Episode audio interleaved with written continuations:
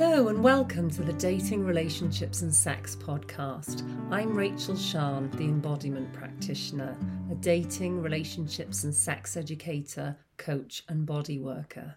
I'm passionate about supporting people to improve their well-being in the context of relationships and intimacy.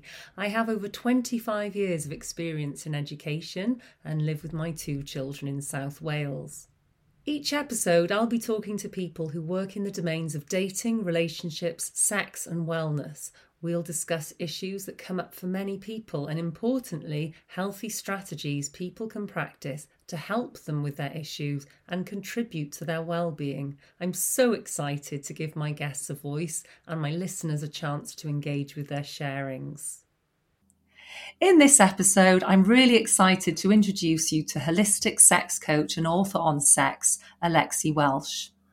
Alexey has been working with clients in London for over 20 years and offers his teachings online via his learning portal, LoveFlow Education, where he teaches his entire practice, holistic sex.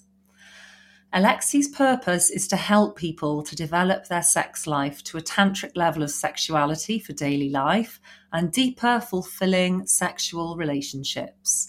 Alexey helps people to resolve difficulties in sex or to further develop their sex life to a greater potential. Welcome, and how are you feeling today, Alexey? Great, thank you. Thank you for inviting me. Thank you for coming. Alexia, I really wanted you to be a guest on this podcast because I'm a huge fan of the way your work takes a practical, embodied approach to sex education and self development. And also, your passion for your work really, really resonates with me. So, just wanted to give some context for why you're here. And um, I'm really pleased about that.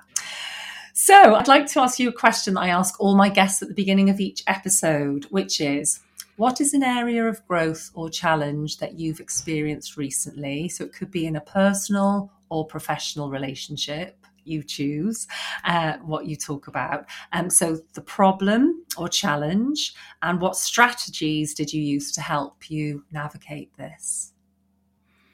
So, uh, I think my most recent challenge has been actually quite pragmatic in uh, mm-hmm. in a mm-hmm. way that I've struggled to keep up with all the all that is involved these days in uh, creating online content mm. and um, how much work goes into uh, mm. having digital content online and maintaining it.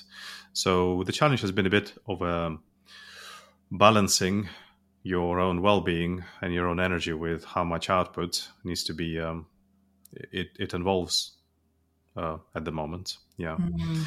So, yeah, still on it, still trying to balance it out, still trying to resolve it. But it really is quite a lot that uh, it takes these days. Yeah, I hear you. And also, I, have heard other practitioners say exactly the same thing. So I mm. think, yeah, you're definitely not alone in that. Um, mm. So, would you sort of trying to bring the focus back to relationships? Would you say mm. that this what has that brought up in you in your relationship with yourself perhaps? Or are you thinking perhaps has it had an impact on relationship uh, with others? Like how, what has it brought up in you this these feelings? Oh it, it it just has brought up the awareness that despite everything we might want to do it's really important to take care of yourself and to nourish yourself. And sometimes you have to let go of uh, too many challenges to mm. to live a life when you're just well as well at the same time. Mm.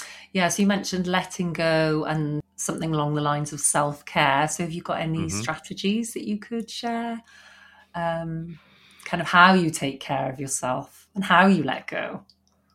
Well, uh, I mean, I think there are there are sort of you know it's just the standard things that everybody everybody knows but nobody makes time for because they don't prioritize them. Mm. uh, about taking more free time and uh, doing well-being practices and um, just not prioritizing the output and pri- prioritizing also nourishing yourself. Yeah nourishing whatever works whatever works for everybody. Yeah in yeah, their own personal yeah. circumstances. Yeah.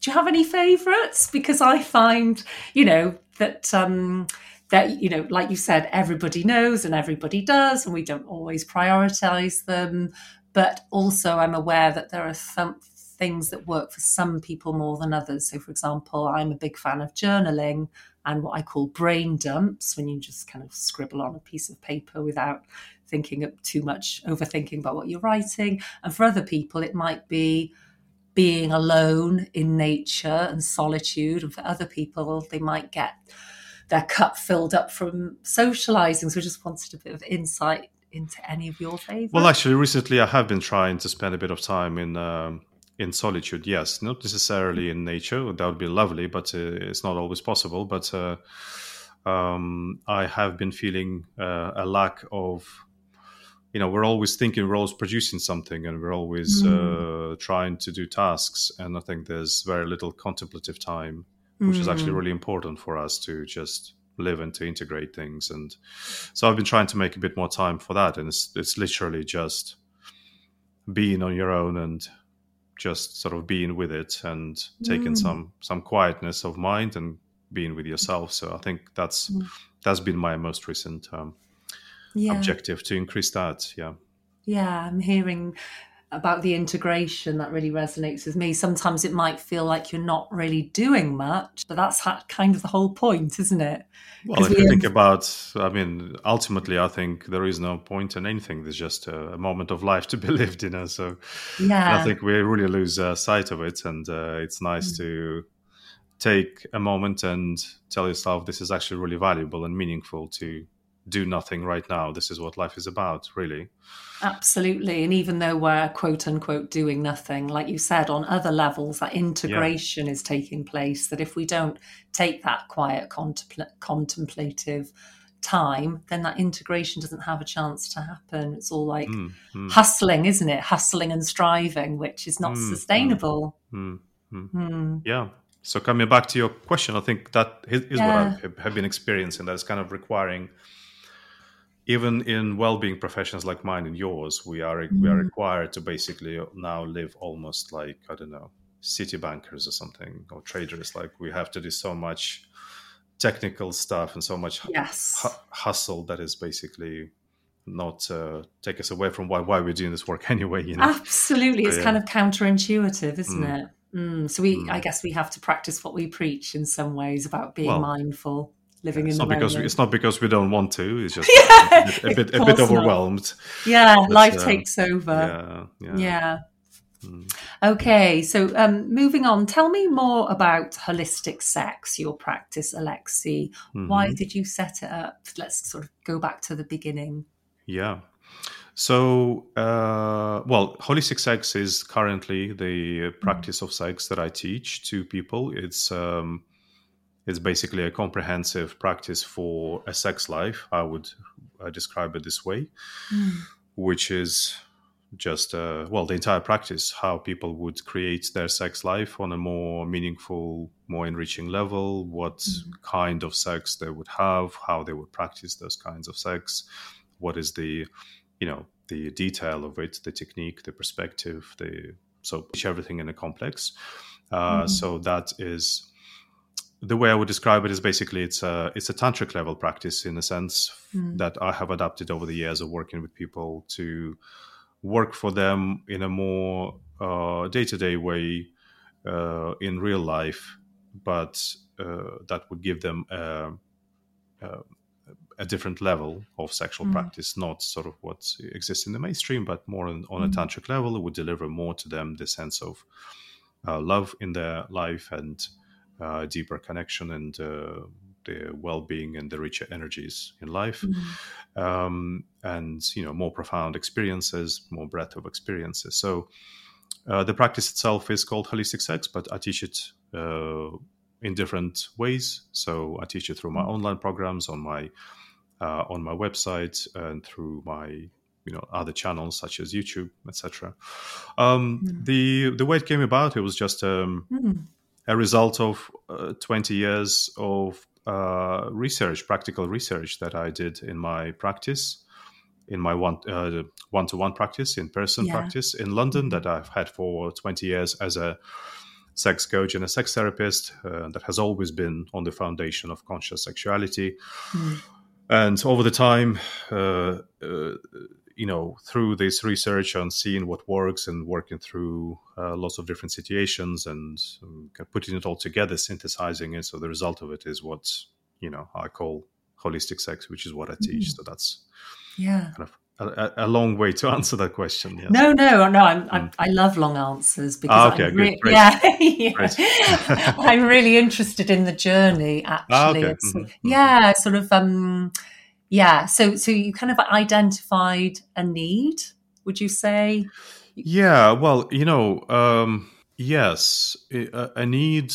Uh, I don't even know if to call it a need. Uh, mm-hmm. It kind of feels like something bigger to me. I mean, the, the way I as soon as I started working with, well, before I started working with sexuality, and maybe one of the reasons I started working with sexuality, I, it came became quite obvious to me that uh, sex is something really powerful and really profound. Uh, not necessarily that we have to have very deep sex all the time, like you know, like a spiritual sex, but on the whole, as a life experience for people, it is really meaningful and really important, and it is in people's mm-hmm. life very much. And I think it's um, it, it, it is very potent, and I always felt that it was a very uh, powerful and sort of majestic experience, and really uh, has a lot of potential for us. But I felt that discrepancy mm. with what people were experiencing, that they were experiencing sort of very little of that.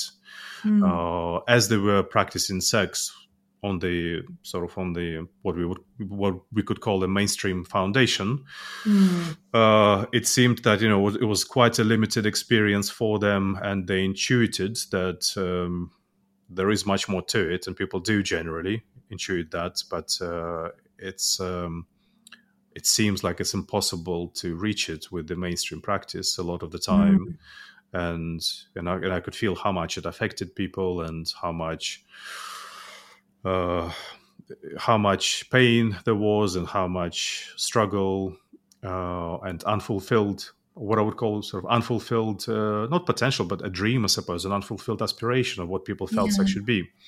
Yeah. So, yeah, more than a need, but perhaps like I just felt like it was an aspect of people's lives that they really wanted to mm. take to um, a more en- uh, rich level, but they were really struggling with it, and mm. and I mm. think and, and, I felt at the time that the problem was kind of systemic. It was uh, it was cultural, not mm. just you know that they weren't doing something particular in their life. So so that that's that that's what um, uh, that became my life project to try mm. to find sort of some solutions for that through you know different different approaches yeah yeah yeah so was it something that um kind of started off as more of a personal interest from talking to friends mm. or partners or did you start reading around kind of what like you've mentioned the pain and the mm. difficulties that people feel and that that really resonates with me on a kind of personal level and also with mm-hmm.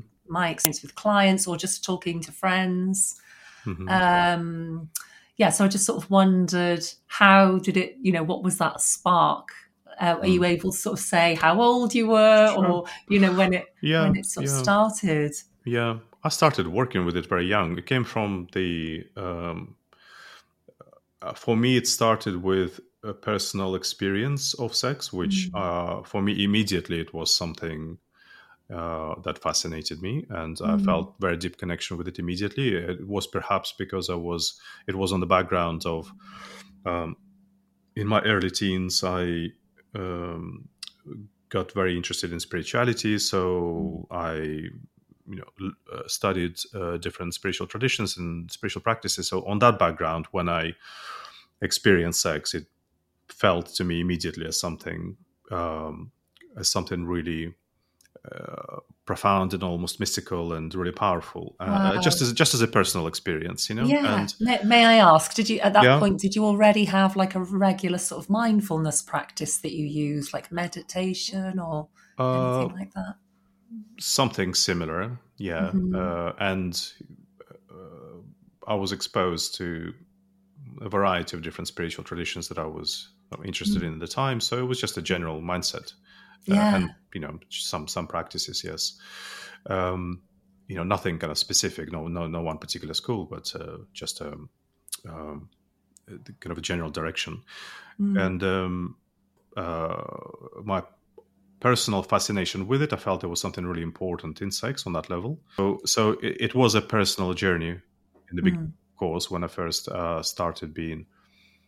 Um, when I first became fascinated with it, it was a personal journey of uh, understanding it, uh, lots of personal experience, personal practice. I was learning from um, different strands of conscious sexuality, mm. such as you know tantric Taoist and others. And uh, as I was having my personal experiences, I mm. uh, there was an effect that I noticed that I was helping people with it, either people I was with or people I came across and talked to. So it just mm. led me led me to just a natural interest and um, yeah uh, commitment to to commit to learning and uh, studying how to do it uh, professionally to help people. Mm. Felt a calling for it. Yeah, mm. so. that's fascinating. And actually, you just said a word that I was going to say. Is this too cheesy to ask Alexey? Have you heard, like, have you ever considered it almost like a calling? But you just said the word calling. Uh, I think. Yeah, I mean, you know, it's it's um, I'm not somebody who is very quick to kind of believe things. Mm. Uh, so I'm, I, suppose I'm by nature a little bit of a skeptic, which is a, a good thing in my profession yeah. because I, I, I, I, kind of assess things really thoroughly, and I don't uh, just take things on faith. And uh, you know, I, I, I, produce work that is you know thoroughly tested in my practice. That's good but, to hear.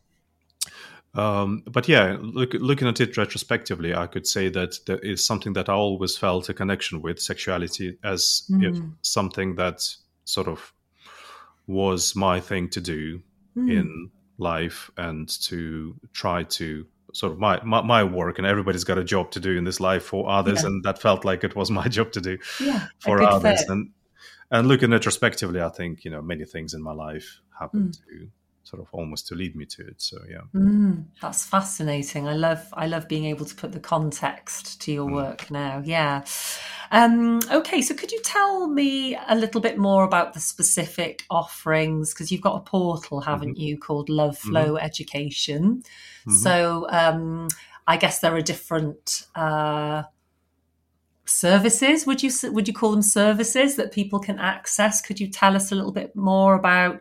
Um, perhaps a new offering that you have or a particular mm-hmm. popular one and just sort of focus on that a little? It's really simple at the mm. moment, to be honest. I like to keep it simple. Uh, mm. There is an online program, Holistic Sex, which mm-hmm. uh, is which describes the entire practice in a compact way uh, for people to elevate their sex life to greater love and sexual energies and mm. to make it work.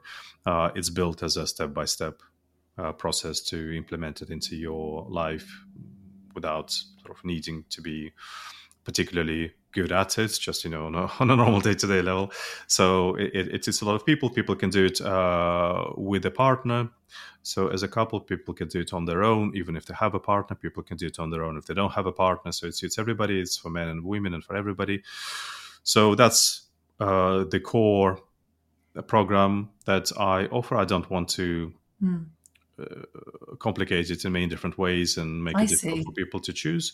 And then mm. obviously, you know, I continue with my in-person practice, which I have had very intensively for 20 years. When if people mm-hmm. work with me one-to-one, mm. uh, they want uh, coaching and they want a process to be led through one-to-one, then, you know, I continue that as well. Yeah. Mm, and then, then, there's also the uh, the YouTube channel and, you know, my Instagram yeah. that, that supports it as well. Yeah. Yeah, so you've got um, you've got content on Instagram. Uh, what was the other platform? On YouTube as well. YouTube, yeah. mm-hmm. um, and you've got your course that people can access, and then I guess they study it online. And then does that yeah. also mean that is it part of the course that they would have any direct contact with you online or in person, uh, or is uh, that not part of the program? Not one to one, but there are regular uh, regular Q and A sessions where people can ah. sort of send their questions and clarify yeah. things and get get further. But you know, the course is pretty comprehensive, so ah, that's good. Find find yeah. they don't need to make use of it that much. Yeah. Oh, that's good. Mm. And then um, your in person practice. You're London based, aren't you? Mm-hmm. Yeah. Yeah. Yeah. And so you've yeah. got your place where. Um, your practice where people come in? Does it does it keep that you busy? Yes, yes, of course, yes, yes. It's always yeah. it's always been very busy, and it's always been yeah. my great my greatest teacher, perhaps apart from all yeah. the things that I studied and trained in. So, um, it's um, you know, uh, I work online as well. Obviously, most people do now. So mm. uh, it's more when people want to be led step by step, one to one for their personal circumstances. They prefer it to be custom customized for them mm. uh, when we maybe deal with some more complicated cases, you know, etc.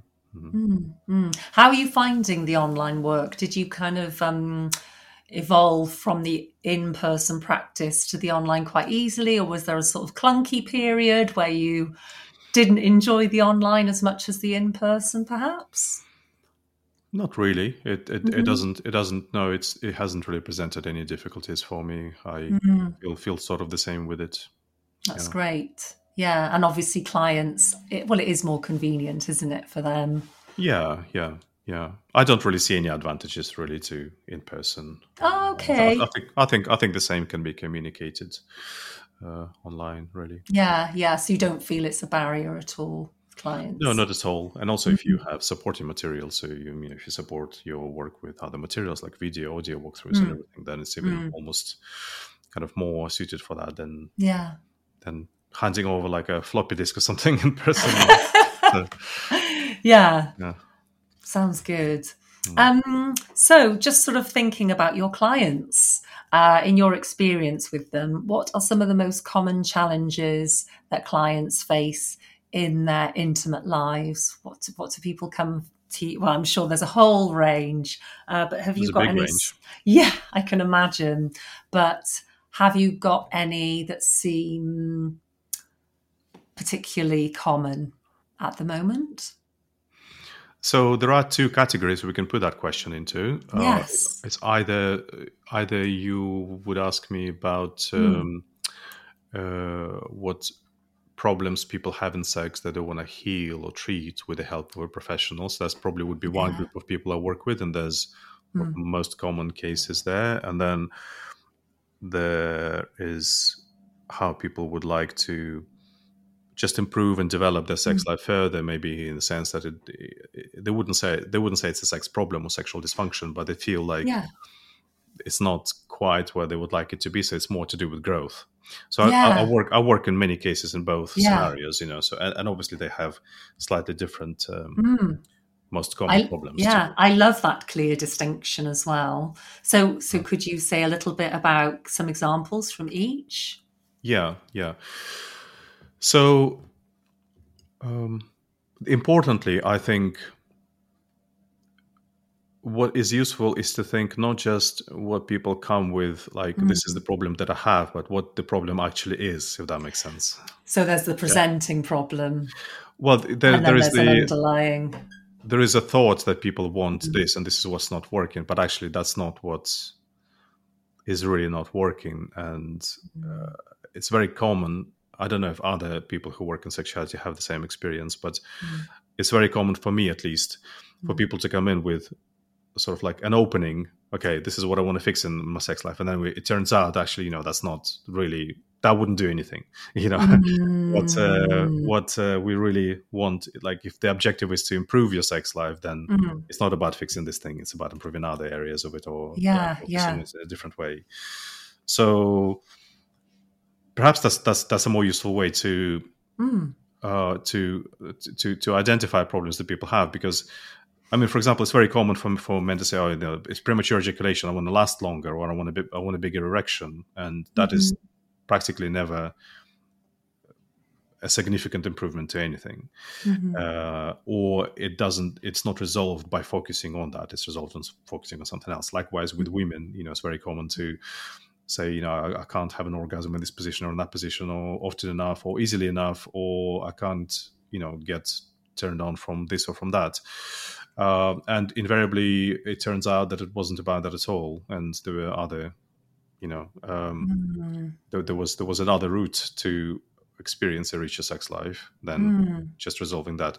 So, I think the most common situation is that uh, I would summarize it by the fact that you know the the, the current sex practice just doesn't seem to be working very well for people. Mm-hmm. Uh, mm-hmm. It's performative. It puts people a lot of a lot under pressure how much they have to perform, mm. uh, and it's almost like turning sex into a work that needs to be done really well, mm-hmm. but at the same time, it doesn't really deliver much to uh, people in the sense that they might get some physical pleasure or they might get um, some sense of excitement out of it, but they don't mm.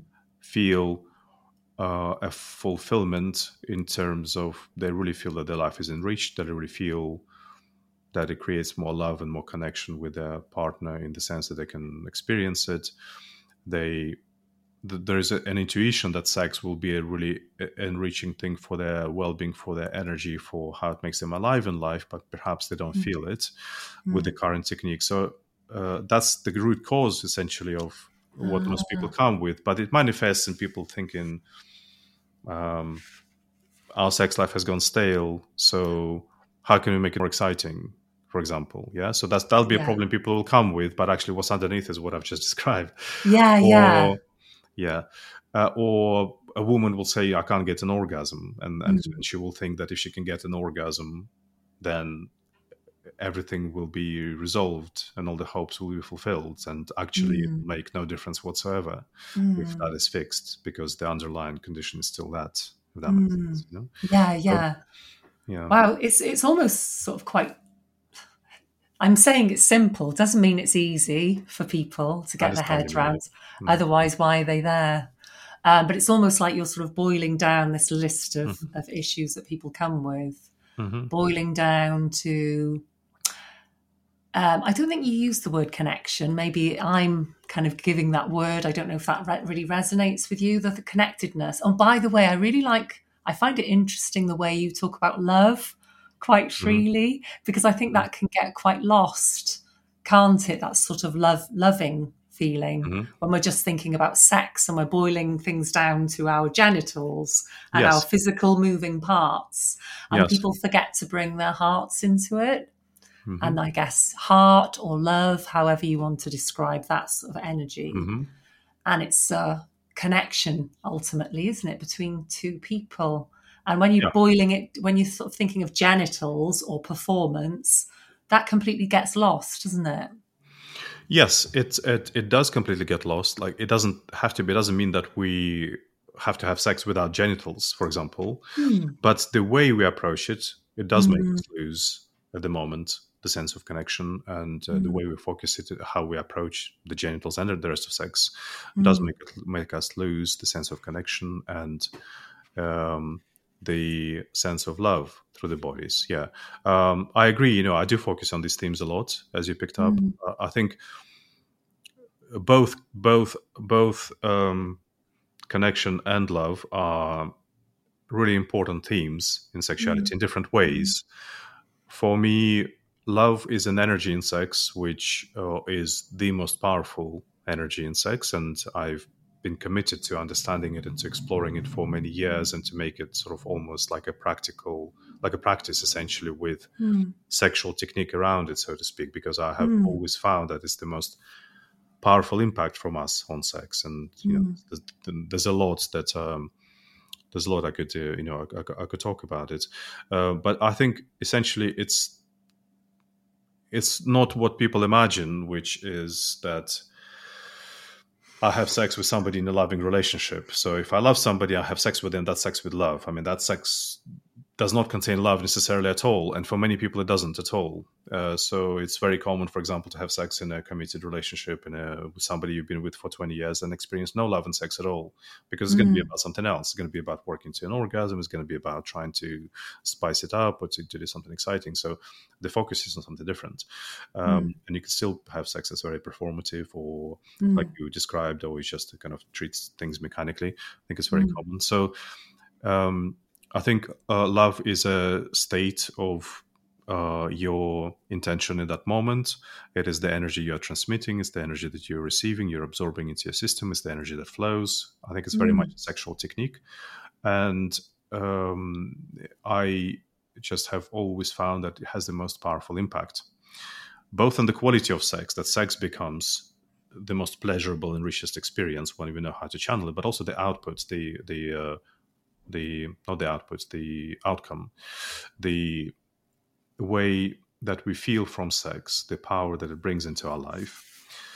Um, it's it just empowers everything else that you might be doing in sex in terms of the energies that you're creating or your technique or how it flows yeah so i mm. think it's mm. the it's a very powerful thing for people to focus on but there's just not a lot of awareness about it uh, because we culturally we tend to focus on other things in sex almost like you know other things are more important um, but my mm. hope is yeah that one day it's going to become more more um, uh, more valued and it's going to be the future really because uh, I don't really see a more mm-hmm.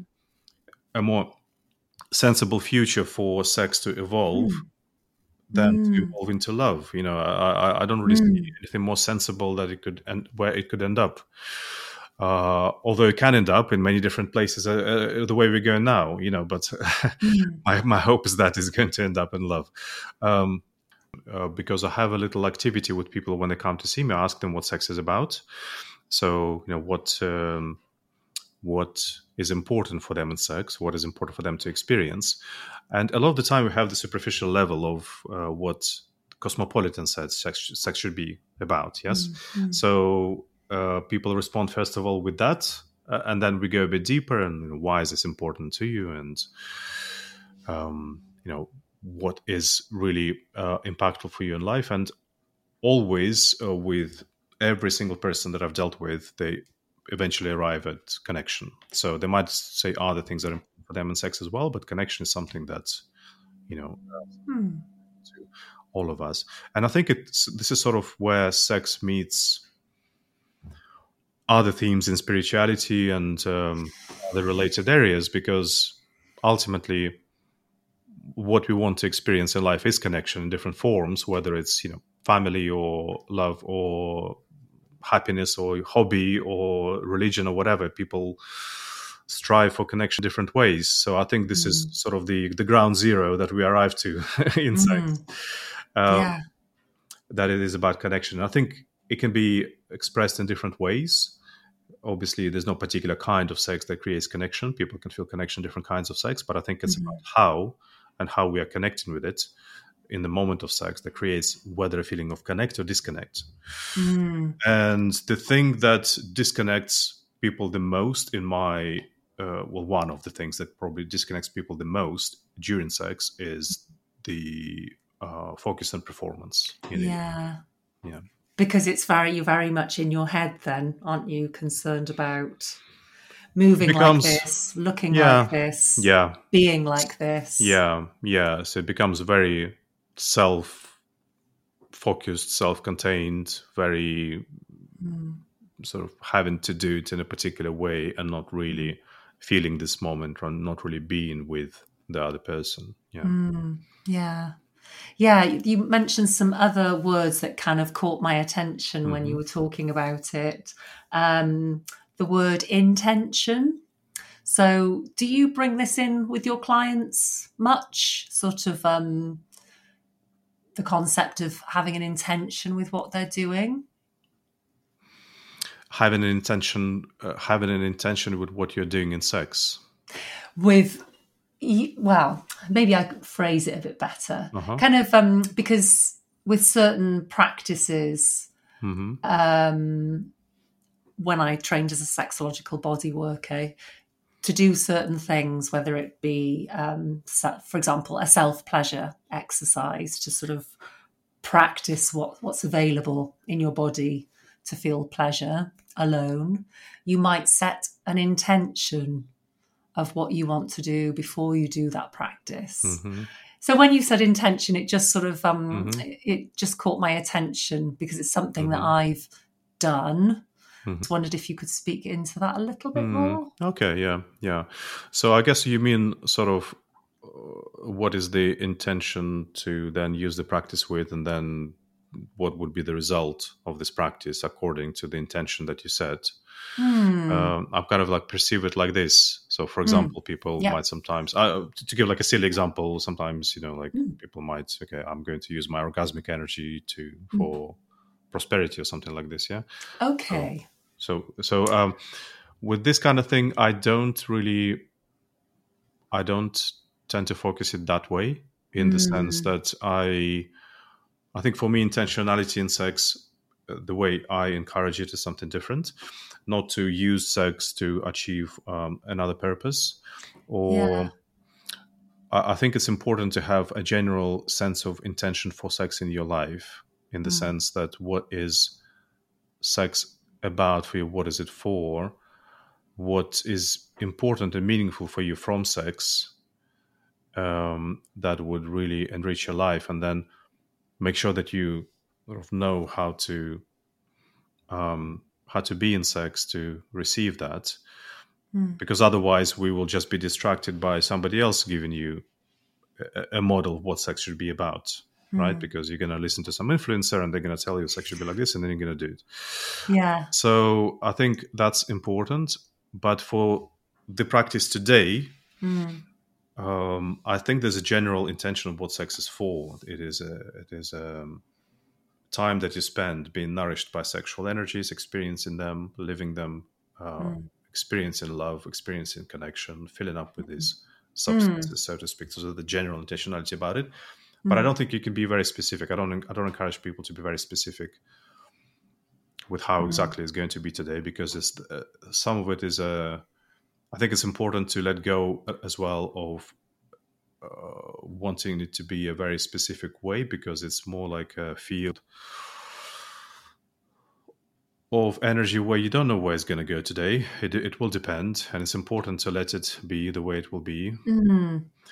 but there are certain elements in sex that do have a lot of intentionality, such as how you are channeling your sexual energy or what you're transmitting to each other or what you Mm. want your partner to feel, Mm. which in that moment, as a technique, they have a lot of intentionality to them. Yeah, yeah. So there's like different, yeah, different aspects of intention in sex for me. Yes, yes. And also, I guess you kind of had al- already answered the question away in that we'd sort of, sort of the distilling it down to the basics is that sex is about connection. So if that's your general intention, then that's that's the aim of partnered sex, anyways, to be Uh, Connected. Yeah, I, I mean, I, I would correct it in the sense that I don't think it's only about connection. I think there's like a few, a few things that it is about for us, Mhm. um, and we want to experience all of them. So it's not ju- because if we only, I think people might argue that you know they want, want more out of sex than just the feeling of connection, and they would be Mm. right because we intuit that as an experience it has other components as well. yeah. But in the sense that sex is about receiving those um what would you call them um that enrichment in these these few substances that are enriching us this this enrichment in general we can break it down into sort of parts what it consists of but you know the the sense of enrichment from it that is what sex is about ultimately always yes i would say that Mm. And I, I know this is uh, it's kind of I don't know how long we've got time wise to talk about it's these up things. it's, it- it's, it's up to you. I, i'm, I'm in a rush so yeah. Yeah, I, I was just sort of thinking if there's something, I mean, it might, maybe it's difficult to sort of say in a few minutes, but just sort of thinking if there's any listeners who might want to harness or channel um, a certain kind of energy that they bring to their sex, um, would you be able to say in a, you know in a few minutes um, one way that people might be able to sort of harness channel energy uh, in a loving way to bring about more connectedness is that is that possible I, I will try to say one thing that will help but we have to be Mm. very careful to not have a one tip mentality yeah i hear you because and, that- and that's, why i was kind of cringing Right, yes. slightly when I was No, no, no, asking the I- I- I- question I totally understand the question because it's like, well, what what what can uh, people try today? That's like one thing, but Mm. and, and and it's totally. I, I I think it's I think it's um, uh, we can totally do that on the provision that we understand that this is you know we can't resolve sex with one tip and, yeah. and as long as people are aware of it because I think one tip mentality is what has got us in trouble in the first place with all the media, all the sex media. It's like sex best five sex tips to have amazing sex tonight. You know? Yeah, exactly. Um, so I think it's important to just just a bit of a prelude. It's important to yeah. realize that this is a practice, mm. and the prelude is that whatever I say now is not to be taken as this is what is going to resolve your sex life, mm. because uh, sex doesn't work with a one tip mentality. Even though we want just you know to get something to get quick advice and implement it, mm. uh, sex is a really important part of your life. It's a really important part of your well being, of your relationship.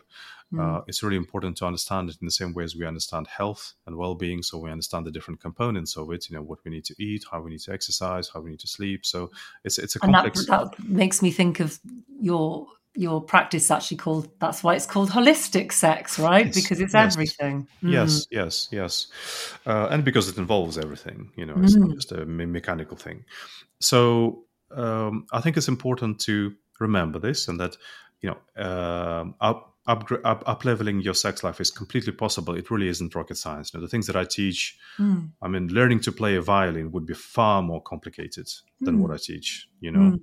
uh, so it's really not that difficult but at the same time i think it's i think it's important for us generally so i'm, I'm just going to continue with the prelude for now then i'm going to answer the question yeah. Um, so i think it's really important for people to have balance with this question because i, I find that people uh, throw themselves in one of the two extremes.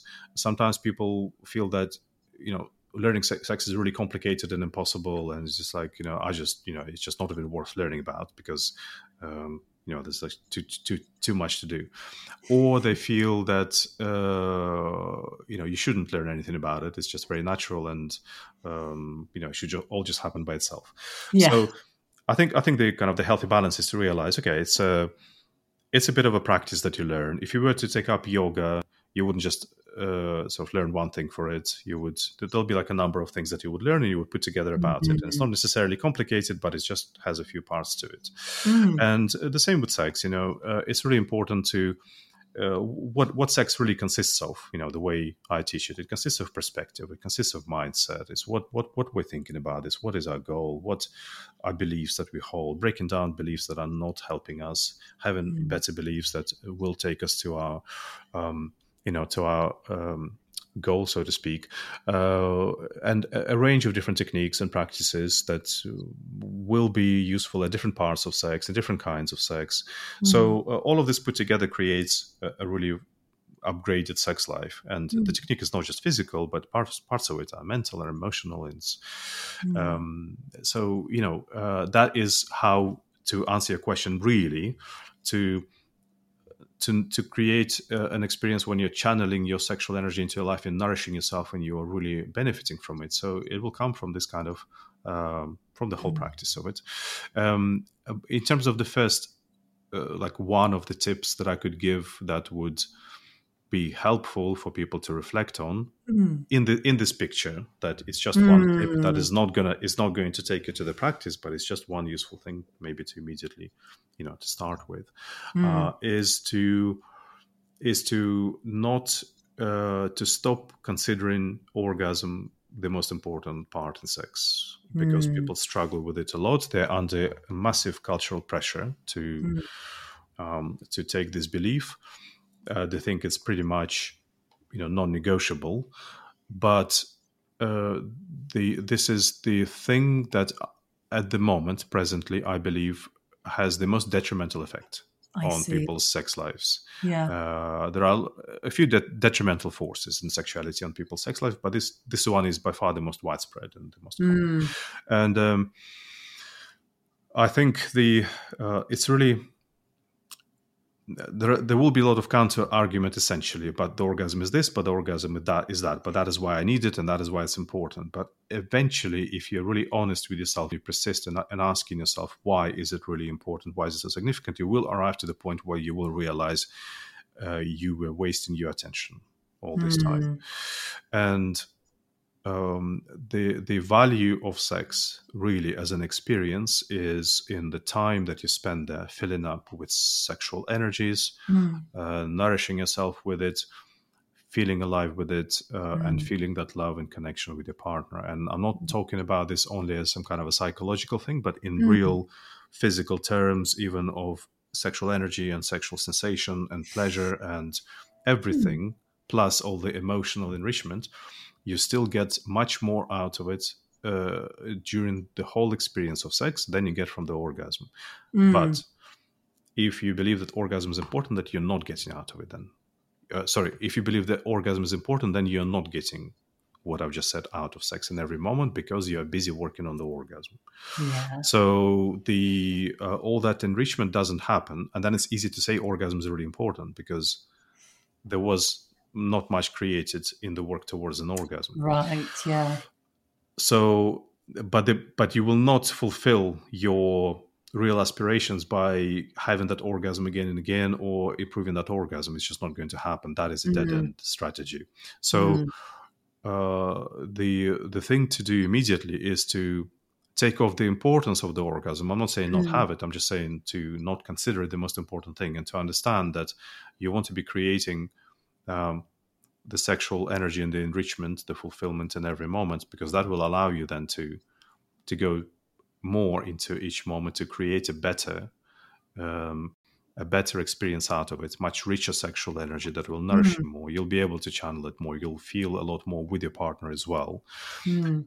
then of course you know it is a matter of how we do it and a matter of technique and all that uh, which needs to change uh, radically as well. But um, i think that's the thing that anybody can do today Mm. Imme- immediately they can just commit the next sex sex session to saying it's not going to be about getting the orgasm it might be something optional i might or might not do if i do it's like going to be a secondary thing but the Yeah. primary thing i want to do here today is to spend this time before the orgasm filling up with this energy and see what happens because i think you will often have some interesting results just by doing that you know Yeah. Interesting. Yeah. And I wonder, obviously, you've had so many clients over the years, and I, yeah, it's just interesting to think what a game changer that must be. Do you sometimes do you sometimes get some resistance? I'll tell you something. Or are, are I- they usually quite um, accepting of this, or is there some sort of pushback? Uh, there's a lot of resistance, yes, of course, uh, Yeah. and there's a lot of disbelief initially. That's quite common. Uh, you have to understand there's very there's a lot of cultural and media influence uh, that people are under, which has formed their beliefs about it and then reinforced through personal experience, but through this optical illusion that I'm talking about. That when they Mm. When you practice sex for the orgasm, it's very easy then to convince yourself that the orgasm is really important because you haven't practiced sex for every moment, so therefore you don't know the value of that. You know, Yeah, yeah. um, and but I can tell you that when I can't really, when people really go with it, they go on that journey and they Mm. develop their ability to create really good sexual energy in every moment Mm. when they commit to this idea and they learn to practice sex this way um, I, I honestly can't think of any cases in my practice where people said no you know i'm just going to go back to having orgasms because that was better That's wonderful to hear. Yeah. i think it's always it always brings a far more enriching experience that really like once you start doing that Mm. and you start delivering it to yourself it Mm. really all clicks in and it becomes really obvious how nothing uh, the, the typical focus on the orgasm and the orgasm itself really is, even though it's very nice. Like people don't stop having them. In fact, you know, often they become more frequent and more easy. Yeah, I can imagine. every, every- people have known this for a long time that you know that's the easiest way to get an orgasm is to not try to have one, but um, it really brings it home how uh, really that doesn't change anything for Mm. people, and they understand that the value really, really wasn't there always. You Mm. know, Mm. but obviously you need experience for that. Yeah. uh, it's not going to be obvious from the in the beginning. You have to believe it. You just have to go with it and um, until you can actually see the the experience of it you know yeah yeah so it's something you have to actually experience and do and allow things to sort of unfold maybe mm, mm. Uh, without being so goal orientated because i think you just said something along the lines of it's almost like when the orgasm is the focus like nothing else that you do in is just a pre a pre amble to get there you know yeah, yeah. it discounts it effectively if, if well and, and it changes it really changes the quality of it so, yeah so you you can't it's a bit like saying did you like the music you know the music was amazing uh, no i didn't like it but what were we doing well i was like working on my computer and i didn't think the music was amazing you know it's like there was no chance to to appreciate what the music actually is stop and enjoy yeah just slow mm. down and enjoy Mm. Mm. Fascinating stuff. Um, yeah, I kind of had another question that um, was mm-hmm. sparked mm-hmm. off from one of the videos, um, yeah. perhaps more than one of the videos that you put on Instagram. And it was something about um, some I can't remember the words you used now. I did try and find it again, but I couldn't see which video it was. So let's use words like warm up or foreplay, which I, for a woman, which I, uh-huh. I, as I'm saying them, I know there's like a limitation sure. In those words themselves, you know, that kind of mm-hmm. warm up of a woman being sort of more important than it is for a man. Mm-hmm. Um, and it's something that we've, you know, I've heard heard that ever since I was a child when I didn't even know what sex was and it didn't really mean much to me foreplay is important for women and it gets sort of bandied around. And I don't think people really stop and think about what that actually is for. Mm-hmm. Um, we've talked about things like love and energy and mm-hmm. also, I did I did actually just say a few moments ago that we don't want to uh, reduce the genitals to just their biology, but now I'm going to do exactly that and focus just Fine. on the biology of um, the mm-hmm. genitals. So I had a little look through this um, lovely book that I. Um, I need it's pre-reading for my um, sexological body work training that I did. It's Women's Anatomy of Arousal by mm-hmm. Sheri Winston, and she mm-hmm. actually um, there are diagrams in here, and she writes about erectile tissue in the mm. vulva. Mm-hmm. And how you know that might be something that people don't realize uh, that there is, mm-hmm. They might not even know that there is erectile tissue in the vulva. We we know that men have erections, mm-hmm. but most people might not most many people might not be familiar with the concept that women do have erectile um, tissue. So I wondered, like, is that ever something that comes up with your clients? Is it ever something that you um, draw attention to? There's something in this um, this book which I found particularly fascinating, perhaps because I'm a heterosexual woman, that there was um, a practice you could do in actually mindfully kind of puffing up or plumping the lips around the, vul- the vulva to, to make sex more pleasurable for a woman. Is that ever something that's come up in your sessions with your clients? Um, what do you mean come up? So yeah, what, in terms what, what would you like to ask about it? Mm-hmm. Yeah, in terms of you know, has it ever sort of um, come up in your sessions, or have you ever drawn attention to it, perhaps to for heterosexual men who might not be mm-hmm. familiar with the way arousal and the biology of the gen the, like female genitalia works. Has it ever come up in sessions? I just i just wondered it was just something that i was curious about. Hmm. it's an interesting question because uh, it's it's sort of the question it raises is what is more productive for us? Is it to uh, go a bit more detailed about the physiology and yeah. treating the body more of, more more as a mechanical place, mm, mm. or is it going to be more productive for us to to treat this place uh, holistically as a place that is sentient and alive and where the emotional mm. intention can also make a difference because mm. for example uh, what you're saying is true you know and yeah. there is uh, obviously you know there is erectile uh, tissues in the vulva that will affect the arousal uh, but i try to avoid language in my uh, when I teach people that mm-hmm. is so okay. This is how we get the erection. This is how mm. blood engorgement. This is right. You know the spongy tissue here because I try yeah. to avoid the language that basically makes the body uh, come across like a mechanism or a piece of yeah, meat. Yeah, You know, and it doesn't actually surprise me to hear you say that based on the conversation we've been having right, over the last yeah. hour and um, it's not a um, it's not a personal distaste. I just find mm. that uh, I find that uh, for one of the main problems in sex is that it, there is a bit too much focus on it as a trying to explain it in very physiological or even uh, sort of historical terms, always mm-hmm. referring almost to the to the animal physiology of it. It's and reductive. While, yes, find it's kind of reducing us to our parts. Yeah.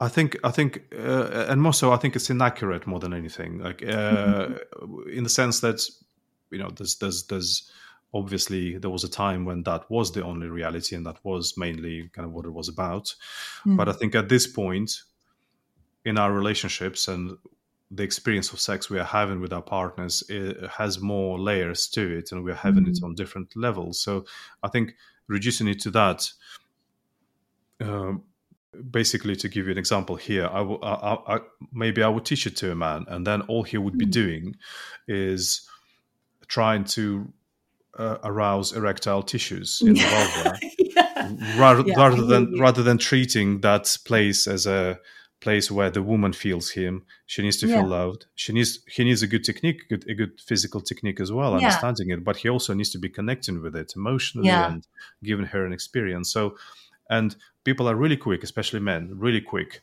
to mm. focus on the mechanical. Yeah. So yeah. if if I do say something like this, I mean, the chances are he's gonna think about it. Even yeah, then, I, if I say a bunch of things afterwards, he's gonna think about it as erectile tissues from there on. Yeah. You know? so, so I try to not even plant that seed. Yeah. I will normally I will normally try to teach the same technique with awareness of what you said, the background. Yes. I'll, but I'll try to teach it in a different way that mm. doesn't draw attention this really that. fascinates me Alexey because without wanting to sound massively sort of sexist and um, making sweeping generalizations mm-hmm. well i do, you know but i am about to do that in a way you know men are seeing as have seen as having more sort of logical and science based way of approaching things more than women are and it's interesting isn't it that one school of thought could be that you try and tap into that, which is, I guess, why I brought this up. That if men kind of men are very aware of their erections because, well, you you see it very easily or you don't. Mm-hmm. It's there. It's all external. Whereas, mm-hmm. as we know, vulvas are more kind of hidden away. Mm-hmm. So there's more. Um, so men are more likely to be aware of their genitals than women are mm-hmm. of their own genitals even as as children and or you know mm-hmm. teens they they there might not be that much to see so i guess what i was thinking of is kind of um mm-hmm. going down the road perhaps of making it putting it in terms where a man understands with that mm-hmm. logical scientific mind so it's quite mm-hmm. interesting to to hear you say in your experience and your personal approach is that you you actually don't want to make it sort of this is going to sound potentially really sexist and generalized with a sort of man friendly approach of going at mm-hmm. it from the scientific the biological the mm-hmm. factual mm-hmm. uh, but really lean leading with more of a sort of um, mm-hmm. emotional mm. energetic sort of um, approach? I think this is more of a wider cultural phenomenon, uh, mm. not just a, sort of a male wired brain. Um, mm. Many of these books that take this approach, they're written by women. Yeah. Um, and uh, I, think there's a lot of kind of women that uh, female professionals who also teach mm. from that perspective. I yeah, think there's generally fact, this book that I just mentioned is written it is by, by a woman, yeah. Yeah, yeah. And, and and there's generally, I think there's generally always a referral to the you know to, to kind of the, the, animal roots of it. Um, but you know, in terms of like, I think men uh, do maybe there is a part where like I'm not giving my backing to one way or another in the sense mm. that men men do or they don't think more logically than uh, women in that in that way. I just think that regardless how somebody that there's got to be a balance between what uh, they will understand, but also kind of what needs to happen, you know, and, yeah. and, and and there's learning and there is stretching and there is development as well. And I think uh, men are totally willing, you know, men who are interested in sexuality, yeah. that they're totally willing to to to learn a better approach. Mm. And I think it's just as easy for men to understand that genitals need to be held and loved. And I think there isn't anything complicated there as well for them to understand, you know. Mm-hmm. So uh, I always think that there, is, there needs to be a balance between, yeah, of course, you know, there's, there's, there's a part of it that you technique is important and you, you can't get anywhere. You can't just do whatever you want. You can't get any, anywhere without it. It's important for people to understand why they are doing a certain technique but there is a way to also bring in other elements into that that are important you know? Mm. so in this example for example i would still teach them to involve the vulva in the way that yeah that arouses it, but I would just say it arouses it and it's awakens sensitivity. And mm. uh, there are some, you know, clitoral tissues there, but also at the same time, I'd be teaching them how to treat it with presence and to mm. stay really connected and to mm. give um, focus on feeling really connected to a woman's body and be loving her body at the same time. This would all be a part of the technique. So actually, mm. the technique for me is like I never teach physical technique on its own. yeah, yeah. The word that's catching my attention there that you just said is bringing presence. That's yeah. huge, mm. isn't it? Yeah.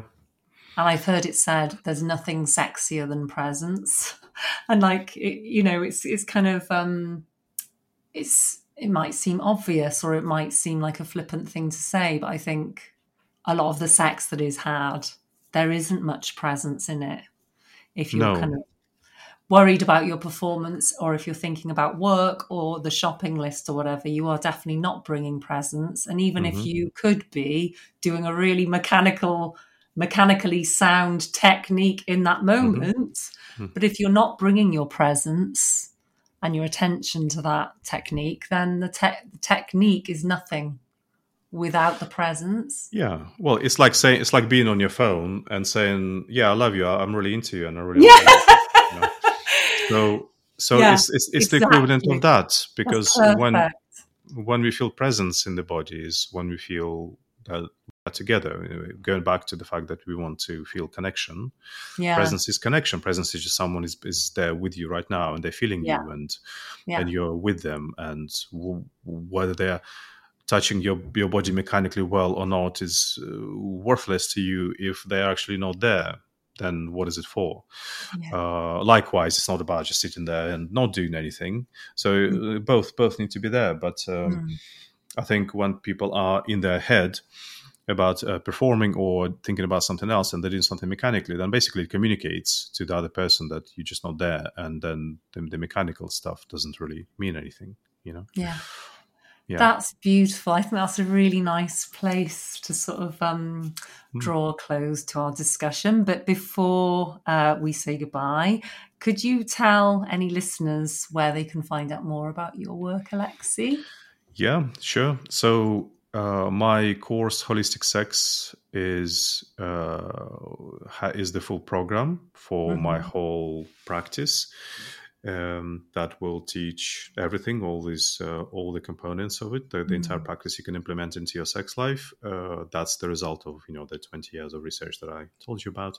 So Yeah. that is on my website, lovefloweducation.com. Yeah. Um, and uh, it's called Holistic Sex. So Yeah. that's the program. And Yeah. also, you can uh, sign up to my Instagram Mm. um, uh, at Alexey Welsh. Yeah. Uh, and you know, I have a YouTube channel as well at Alexey Welsh that At people can Alexey check Welsh. out as well. Yeah. hmm Great. Thank you. Is there anything you'd like to close with before we go? Uh, I would like everybody to feel lots of love and sex because it will make their life better. Yes. And I hope they will do that tonight. Thank you. It's been fascinating and wonderful to talk to you. Thank you so much. Thank you. And thank you for inviting me. Thank you. Thanks. Alexey. Hmm. Thank you for listening to the Dating, Relationships and Sex podcast with me, Rachel Shan. I'm passionate about supporting and empowering individuals, couples, and groups to improve their capacity for pleasure, well being, and healthy relationships in a safe, empathetic, and creative environment. Please contact me via my website www.theembodimentpractitioner.com or Instagram to arrange a free 20 minute consultation via video or audio call.